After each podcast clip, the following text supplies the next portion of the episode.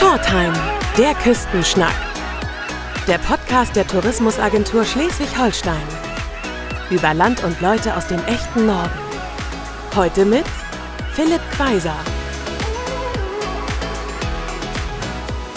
Moinsen, liebe Potter. Ich grüße euch von der Halbinsel Eiderstedt an der nordfriesischen Nordseeküste.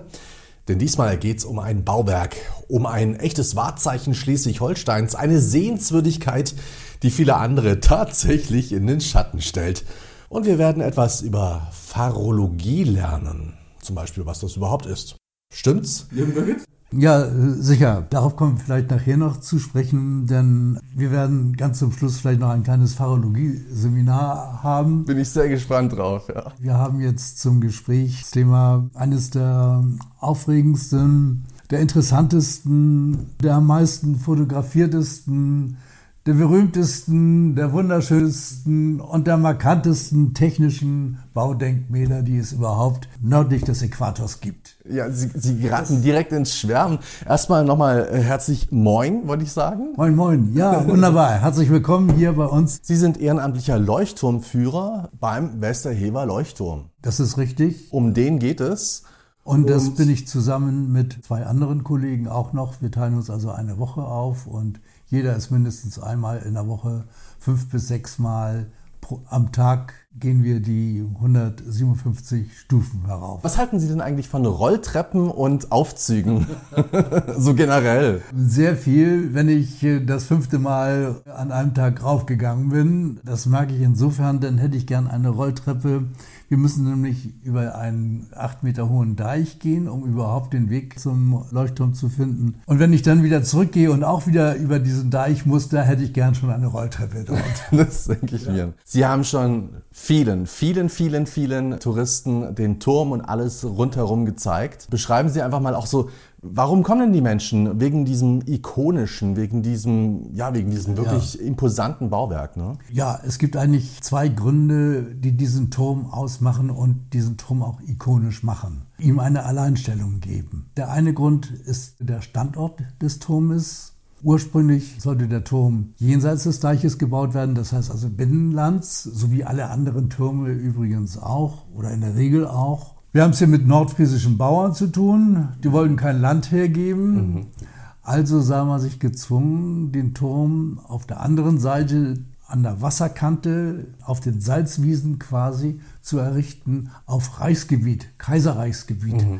Denn der Turm ist im Jahre 1907 gebaut worden und zu Kaiserszeiten eben. Mhm, mh. Ja, und da steht dieser Turm und das macht ihn ganz besonders auch aus, inmitten eines kleinen Biotops. Dieses Biotop wiederum befindet sich im Nationalpark Deutsches Wattenmeer. Aber dieser Nationalpark geht über die deutschen Grenzen hinaus bis nach Esbjerg im Norden und bis in die Niederlande. Wir befinden uns also inmitten des größten Nationalparks Europas. Mhm. Ein Biosphärenreservat, das heißt also alles, was zu Wasser, zu Lande oder Luft existiert, genießt dort einen ganz besonderen Schutz. Und dieser Schutz, der ist ja auch schon dadurch garantiert worden und hat, hat einen Stempel bekommen, dadurch, dass wir zum Weltnaturerbe der UNESCO im Jahre 2009 bestimmt wurden. Genau. Und inmitten dieser reinsten Natur, völlig unverbaut, dicht an der Wasserkante, steht unser Turm. Das macht ihn ganz besonders aus. Mhm. Deswegen ziert er auch so viele Postkarten, sage ich jetzt einfach mal, ne? oder ist ein beliebtes ja. Fotomotiv. Oder auch die Film- und Werbeindustrie hat sich auch schon sehr für, für dieses Bauwerk interessiert. Ne? Ja, selbst eine ostfriesische Brauerei konnte nicht umhin, sich eines nordfriesischen Turmes zu bedienen. Mhm um Werbung für ihr Bier zu machen. Mhm. Das so schmeckt wie das Land, ohne näher drauf eingehen zu wollen. Wie das Land, so Westerhever. Genau, genau. genau, genau. Ein Haus im Norden, ein Haus im Süden, in der Mitte der Turm. Alle drei Elemente fügen sich zu einer architektonischen Harmonie. Nicht umsonst wird er also so häufig auch fotografiert und da weit draußen. Das, da ist also die Summe des Einzelnen macht da das Ganze aus. Mhm. Und diese beiden Häuser, das ist auch eine ziemliche Seltenheit. In beiden Häusern wohnten bis Ende der 70er Jahre zwei Leuchtturmwärter mhm. mit ihren Familien. Mhm. Und weil sie so weit weg vom nächsten Dorf waren, führten sie dort ein recht autarkes Leben. Ja. Wir befinden uns auf der Halbinsel Eiderstedt überhaupt. Der Westerhever liegt an der Nordwestspitze. Da leben also auf einen Quadratkilometer sieben Personen. Da weiß man schon, wenn man dort Ferien machen will, dass man dort sehr viel Ruhe haben wird. Mhm. Und von Westerhever fährt man dann, wenn man zum Turm will, zu einem großen Parkplatz kurz vorm Deich. Genau, da ist dieses Infohus, ne? Dann gibt es dann noch ein Infohus, mhm. genau, und ein Radverleih und man kann sich stärken. Aber stärken sollte man sich eigentlich erst dann, wenn man wieder zurückgekommen ist vom Turm, denn von dort aus geht es so ungefähr noch zweieinhalb Kilometer bis hin zum Turm. Der Weg dorthin ist schon ein Erlebnis eigentlich. Ist, ne? also das äh, gehört schon zum ersten Highlight äh, des Tagesausflugs dazu. Es ist ein, ein Naturerlebnis, vor allen Dingen so in der Zeit von Oktober bis Mai zum Beispiel. Denn da sind die Wildgänse auf den Wiesen und Weiden Hunderttausende, mhm. die alle aus Nordsibirien kommen und hier überwintern. Das ist schon ein tolles Schauspiel. Ja, und Konzert auch. Und, ne? und Konzert. Die machen auch äh, ordentlich ja, Lärm. Ja, und da gibt es dann also eine Trasse, die zum Leuchtturm führt, die man dann zu Fuß geht und in der Regel trockenen Fußes hin zum Turm. Und man sieht, der Turm steht auf einem Hügel. Dieser Hügel ist ein künstlich aufgeschütteter Hügel, eine sogenannte Warft. Mhm. Warft kommt von aufwerfen. Man hat zum Bau des Turmes Schienen gelegt von einem kleinen Hafen bei Westerhever und mit Loren Sand und Kleiboden herangeschafft, aufgeschüttet, mit Pferden festgeritten und äh, so einen etwa vier Meter hohen Hügel errichtet. In diesen Hügel hat man dann etwa 130, acht Meter lange, 30 Zentimeter durchmesserdicke Pfähle hineingerammt. So Eichenpfähle, ne? So. Mhm. Ja, genau, hineingerammt. Und auf diese Pfahlgründung dann eine etwa anderthalb Meter dicke Betondicke mhm. gesetzt. Und um diese Betonplatte hat man dann einen Sockel hochgezogen, einen Betonsockel, vier, knapp fünf Meter hoch. Und dann begann der eigentliche Bau des Turmes. Da ging es dann um die Ummantelung. Und die setzt sich zusammen aus etwa 600 rundum gestalteten gusseisernen Elementen, mhm. die man alle miteinander verschraubt hat. Eine völlig neue Konstruktionsart. Die haben wir von den Engländern seinerzeit übernommen. Aber England war zu der Zeit noch größte Kolonial-Welthandelsmacht. Und die mussten also auch, um ihre Handelswege sicher zu bestellen, überall Leuchttürme setzen. Und die konntest du natürlich am besten dann transportieren, nicht im Ganzen, sondern in Teilen, in mhm, Stücken. Ja. Module. In, in, richtig in Modulen, mhm. genau. Und dieses Verfahren hat man also von den Engländern übernommen und so hat man also 600 rundum gestaltete gusseiserne Elemente miteinander verschraubt und ja, so dass sich dann daraus die Turmform ergab. Unser Turm der verjüngt sich nach oben. Mhm. Also heißt es, dass alle diese Elemente unterschiedliche Größe haben müssen. Ja. Nun habe ich von gusseisernen Elementen gesprochen, die müssen also gegossen werden. Mhm. Wenn etwas gegossen werden muss, muss erstmal eine Form gebaut werden. Für einen Turm unterschiedlich viele Formen zu bauen, um einen Abguss zu machen, ist eine teure Angelegenheit. Ja. Also hat man aus den Formen viele Abgüsse gemacht und so kommt es zu Systemen und gleich großen Türmen, wie der zum Beispiel auf Pelvorum mhm oder Fernum. Genau. Ja. Nur unser ist der schönste. Ja, natürlich. Ganz klar. Nee, aber das, die sind Geschwister sozusagen. Ja, ne? ja, ja, genau, genau. Mhm. Ne? Also die sind äh, fast identisch. Und warum ist unser der schönste? Erstmal, weil ich, wie schon gesagt, wegen des Standortes, aber auch, weil er eben halt diese beiden Häuser neben, ja. äh, daneben stehen hat. Und in beiden Häusern wohnten eben zwei Leuchtturmwärterfamilien.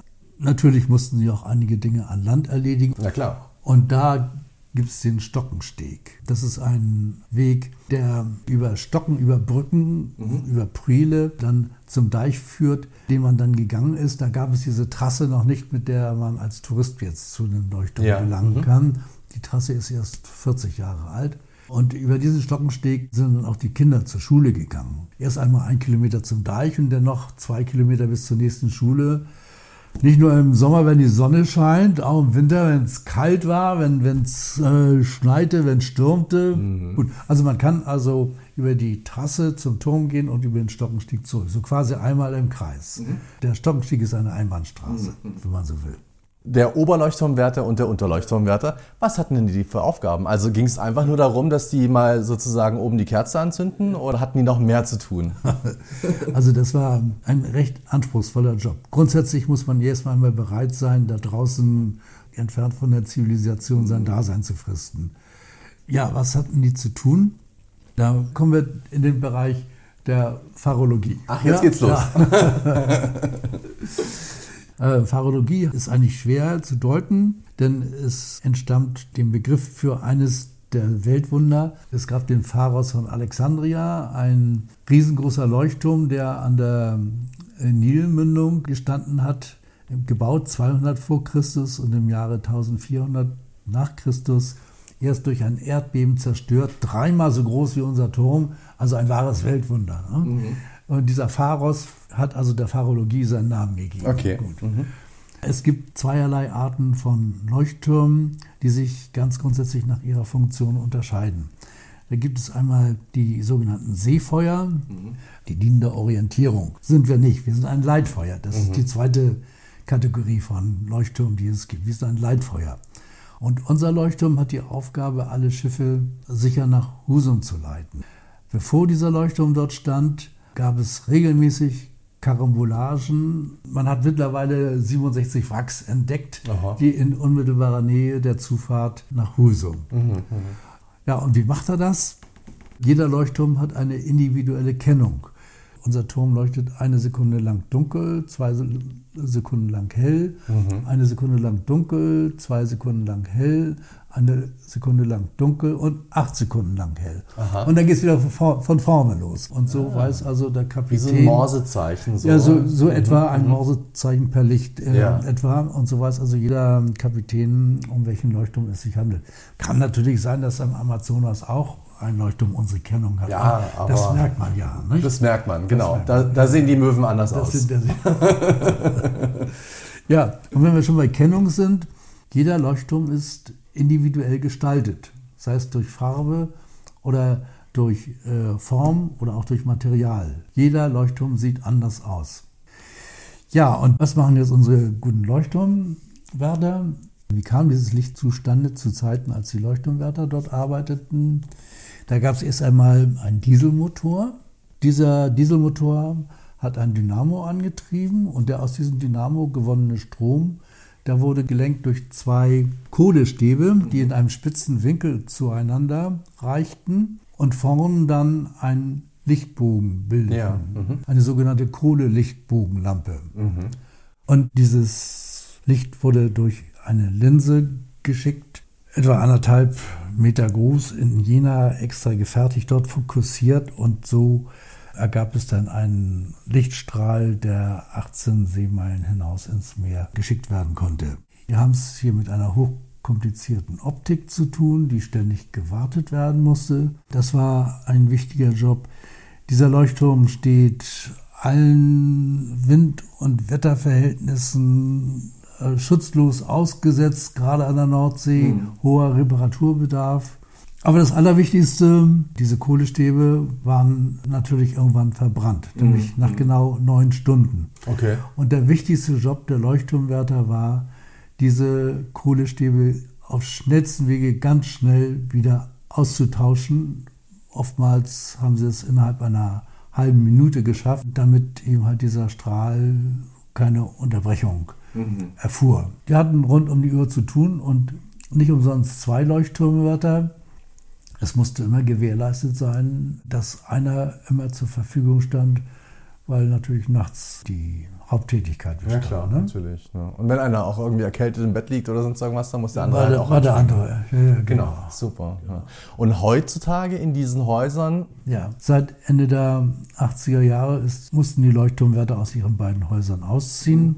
Und eingezogen ist dann die Schutzstation Wattenmeer. Hier werden Wattführungen organisiert, Schutzgebiete werden abgesteckt, kontrolliert, kartiert und all das übernehmen sogenannte Buftis, Mhm. Bundesfreiwilligendienstleister, und die wohnen in einem dieser Ah, ja, Häuser okay. jetzt, in dem die ausgezogen sind, für ein ganzes Jahr. Die werden immer sorgsam ausgesucht, feine junge Leute.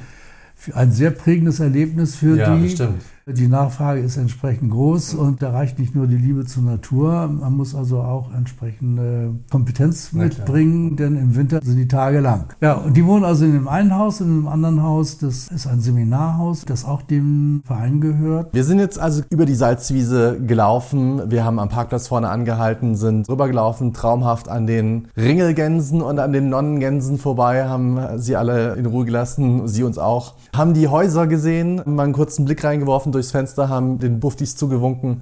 Und jetzt wollen wir aber mal rauf, rauf auf den Turm. Ja. Und ich glaube, da muss ich erstmal Filzpantoffeln anziehen, oder? Das ist richtig. Warum das denn? Das kenne ich nur aus dem Schloss. Wir gehen dort 157 Stufen. Pro Jahr hatten wir mit 8000 Besuchern zu tun. Das sind also 16.000 Füße, die diese 157 Stufen hochgehen und diese 157. Und man muss sich so einen Dreimastschoner vorstellen, Ja. wo alles aus edelstem Holz Ja. ist und schön lackiert. Also es knarzt schön, wenn man und, darauf äh, Ja, es knarzt nicht, das ist schon ziemlich fest. Okay. Aber wenn, wenn jeder mit seinen Straßenschuhen dort hochgehen würde, diese Treppen, die würden also sofort zerschrammt werden. Ja, und okay. äh, daher die Puschen. Und das ist auch ein kleines Ereignis, ne, wenn Ja. man sich da erst einmal emotional vorbereitet, dass man hier etwas besonders, besonderes Schonenswertes begeht. Mhm, Immerhin, wie gesagt, im 1907 ist das gebaut worden. Und dann geht es neun Stockwerke hoch. Richtig, neun Stockwerke hoch. Jedes Stockwerk hatte wohl früher seine Funktionen, die jetzt alle natürlich überflüssig geworden sind.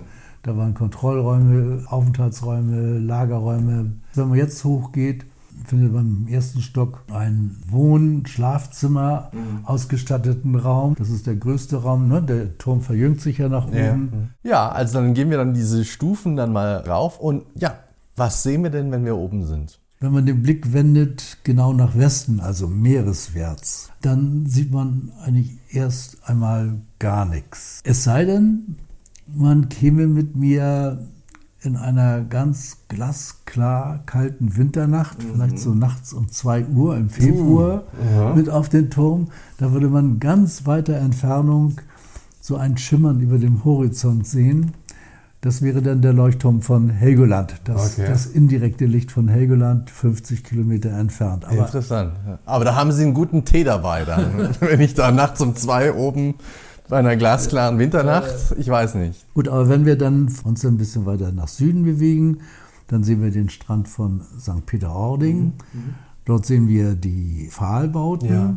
Bevor die nördliche Landzunge von dem Strand von St. Peter beginnt, schließt sich dort ab eine Bucht, die Tümlauer Bucht, die man auch sehen kann. Und dann geht der Blick auf die Halbinsel Eiderstedt und dort erblickt man einige Kirchturmspitzen. Eiderstedt hat insgesamt 18 Kirchen. Alle Kirchen fast ausnahmslos über 800 Jahre alt. Die älteste steht in Tatingen mit 9 920 Jahre alt. Also alle älter als der Kölner Dom, wenn man so will. Ja. Und mit seinen 22.000 Einwohnern und seinen 18 Kirchen hat Eiderstedt eine der größten Kirchendichten in ganz Europa. Ja, ne? Das ja. ist also schon mal wieder Europa. Äh, Waren die denn so gottesfürchtig damals oder was war denn da los? Ja, ja, dem liegt der christliche Glaube natürlich zugrunde, Ja. klar. Aber ich glaube, der Hauptgrund, weshalb es so viele Kirchen geben konnte, das war, dass man das Geld dazu hatte. Eiderstedt war stinkereich. Viehwirtschaft, satte Weiden, die hat sich das Vieh richtig satt fressen können. Und dann hat man das über Tönning zum großen Teil nach England verschifft. Also das englische Beef ist zum großen Teil früher Eiderstedter Rind gewesen. Also die Antwort auf die Frage, warum haben Sie das gemacht? Weil Sie es können. können. Weil sie, weil sie, ja, weil sie es können, ne? also, äh, weil auch das Geld dazu da war.